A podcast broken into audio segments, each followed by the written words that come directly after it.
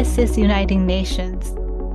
This show explores the intersection of nonviolence and the United Nations. I'm Anna Ikeda from Soka Gakkai International, and I co host the show with Stephanie Van Hook of the Metta Center for Nonviolence.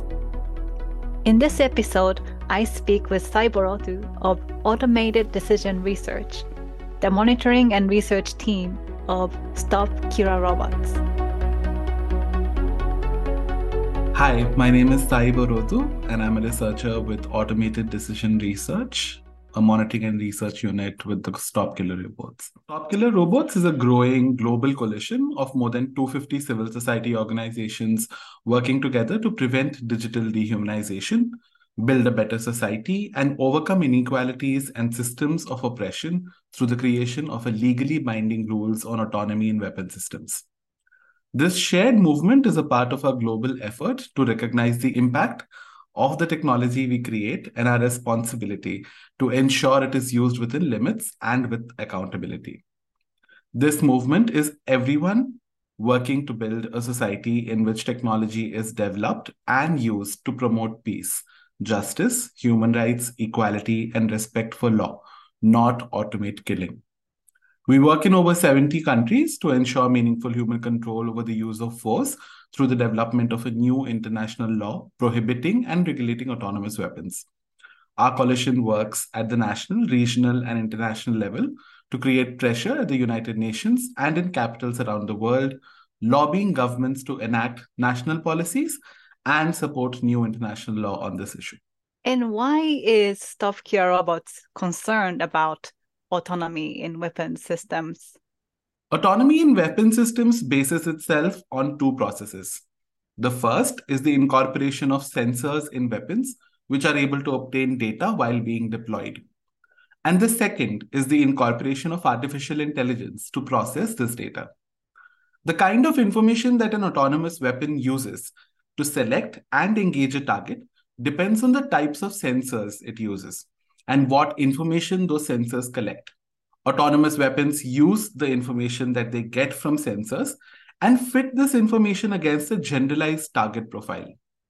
If the information that the weapon system gets from the sensors does not fit its target profile, then it does not use force. However, if the information that the weapon system gets from these sensors matches the pre programmed target profile, the weapon system will then use force against a target. The target could be a person or a car, for example, depending on the target profile that the weapon uses. What this means is that an algorithm makes the decision for the machine to use force and engage a target based on the data that it gets from sensors, instead of a human, such as the soldier, making this decision. We are concerned with these processes being used in weapon systems to target humans. If used to target humans, autonomy in weapon systems effectively reduces humans to data sets and dehumanizes us, which can't be ethically or morally justified. Digital dehumanization is the process whereby humans are reduced to data, which is then used to make decisions and or take action that negatively affect their lives. This process deprives people of dignity, demeans individual humanity, and removes or replaces human involvement or responsibility through the use of automated decision making and technology. Automated harms occur when these decisions negatively impact us. You know, my organization, uh, Soka Gakkai International, is a member of Stop Killer Robots. So I work on that issue too. And I'm also a member, a board member of the Metta Center for Nonviolence. So thinking about today's interview, I was intrigued to think about how those issues intersect, you know, uh, this issue of killer robots and the lack of human engagement and the violence. So, how would you think uh, robots would affect the levels of violence in conflicts? An overwhelming majority of state parties to the Convention on Conventional Weapons agree that the incorporation of autonomous weapons in warfare could lead to unprecedented challenges.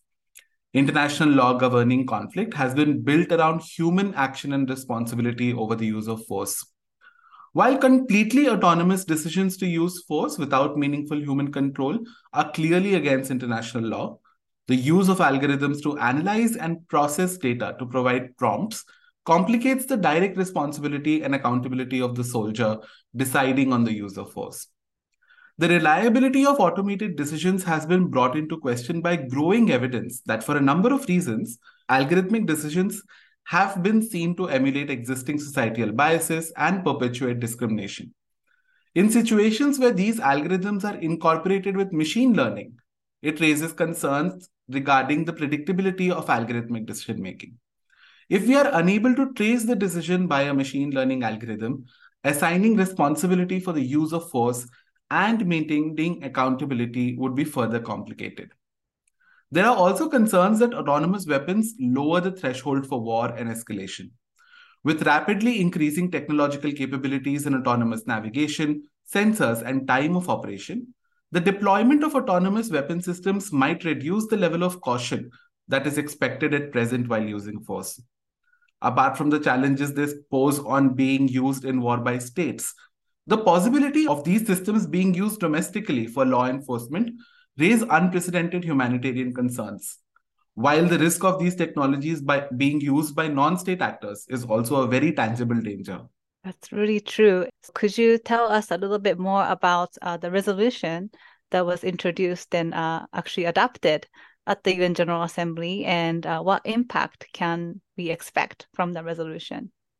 Resolution L56 is the first resolution on autonomous weapons and was tabled by Austria, co sponsored by a cross regional group of over 40 states in the United Nations General Assembly First Committee on Disarmament and International Security. The resolution stresses the urgent need for the international community to address the challenges and concerns raised by autonomous weapon systems and mandates the UN Secretary General to prepare a report reflecting the views of members and observer states on autonomous weapon system and ways to address the related challenges and concerns they raise from humanitarian, legal, security, technological, and ethical perspectives, and on the role of humans in the use of force. The resolution also adds a specific agenda item on lethal autonomous weapon systems in next year's UN General Assembly agenda. In a resounding vote, this resolution received 164 votes in favor, with five against and eight abstentions. This shows an overwhelming majority of states believe in the need for serious deliberations on the impacts of autonomous weapons. We believe that this resolution would provide a platform to coalesce almost a decade long conversation on the need for regulation of autonomous weapons and also be able to inform states and people in general about the impact that such weapons could have on our world. So, taking a rather personal uh, turn, I'm curious how you got involved in this issue and perhaps what you could suggest to the people who might be interested in getting more involved. Personally, during my research on the use of algorithms and automation for policing and their likely impacts, I stumbled upon the issue of autonomous weapons. This was not an issue that I was very aware of initially. And I think the moment that I realized that such autonomous weapon systems and capabilities are a possibility was extremely shocking uh, to me. And also the fact that it has not captured popular conversation as much as it is likely to impact our lives going forward and in the nearby future. Which is why I think right now that the advent of autonomous weapon systems needs as much public engagement as possible. However, I do understand that one barrier to a larger public engagement on this is the fact that there is a lot, lot of technical information that is available on autonomous weapon systems and it is very intimidating for people who might not come from that kind of a background, who might not understand the technical nuances of how these systems function to engage with them. But I feel that it is the responsibility of people to a certain extent to be able to engage with it irrespective, because it is going to affect us whether or not we understand it.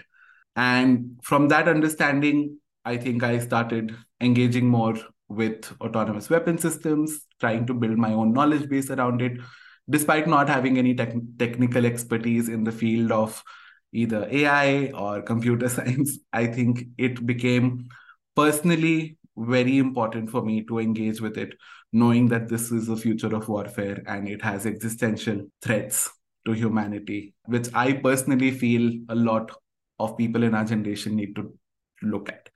As far as getting more involved in this issue is concerned, for anyone who's interested in the issue, you could visit our website, www.stopkillerrobots.org. For those who wish to learn more about autonomous weapon systems, the Automated Decision Research Team has worked on a number of resources which are available on our website, www.automatedresearch.org. Thank you for that. And uh, perhaps to conclude, I hope you don't mind me asking, what is nonviolence to you, and what do you think each one of us can do to enhance the power of nonviolence in our communities and uh, maybe also at the United Nations as well? For me personally, nonviolence is the intention of not doing harm. And eventually, it becomes very difficult to talk about actions which might or might not create violence to a lot of extent. We all personally, spiritually, philosophically try to grapple with the idea of how much harm we are causing or what action of ours causes how much harm. But I think the intention to be constantly aware and to introspect on the fact that you do not want to cause harm to anyone else or any living being intentionally is, I think, key to principles of nonviolence, which again, I think is something that should be emulated internationally in terms of law and policy as well. If we see that there are certain weapon systems which can create harms that not only are unpredictable and unreliable, but also unpredictable in certain ways. I think individual responsibility that we have taken, individual moral and ethical responsibility that humans have taken to be non-violent, to create just, equal societies where peaceful coexistence is possible, somehow washes down. It is very important that when such weapon systems, when such systems that are capable of such widespread harm are put into action, that we as an international community, we as a community of humans uh, introspect to a certain extent as to what warrants this amount of harm to be created by a system that we have created. We can call it security, we can call it safety. I do understand that geopolitical orders do not function on ideals, but the fact still remains that we are working towards a better world. We are working towards a world where we might not require most of these uh, systems. And I think it's very important that an international disarmament movement recognizes and acknowledges the fact that such systems cause harm beyond what we can imagine, and hence they need to be regulated. Well, thank you, Sai, for joining us and sharing your knowledge and uh, insights. Uh, we really appreciate you. Thank you so much, Anna. Thank you for having me.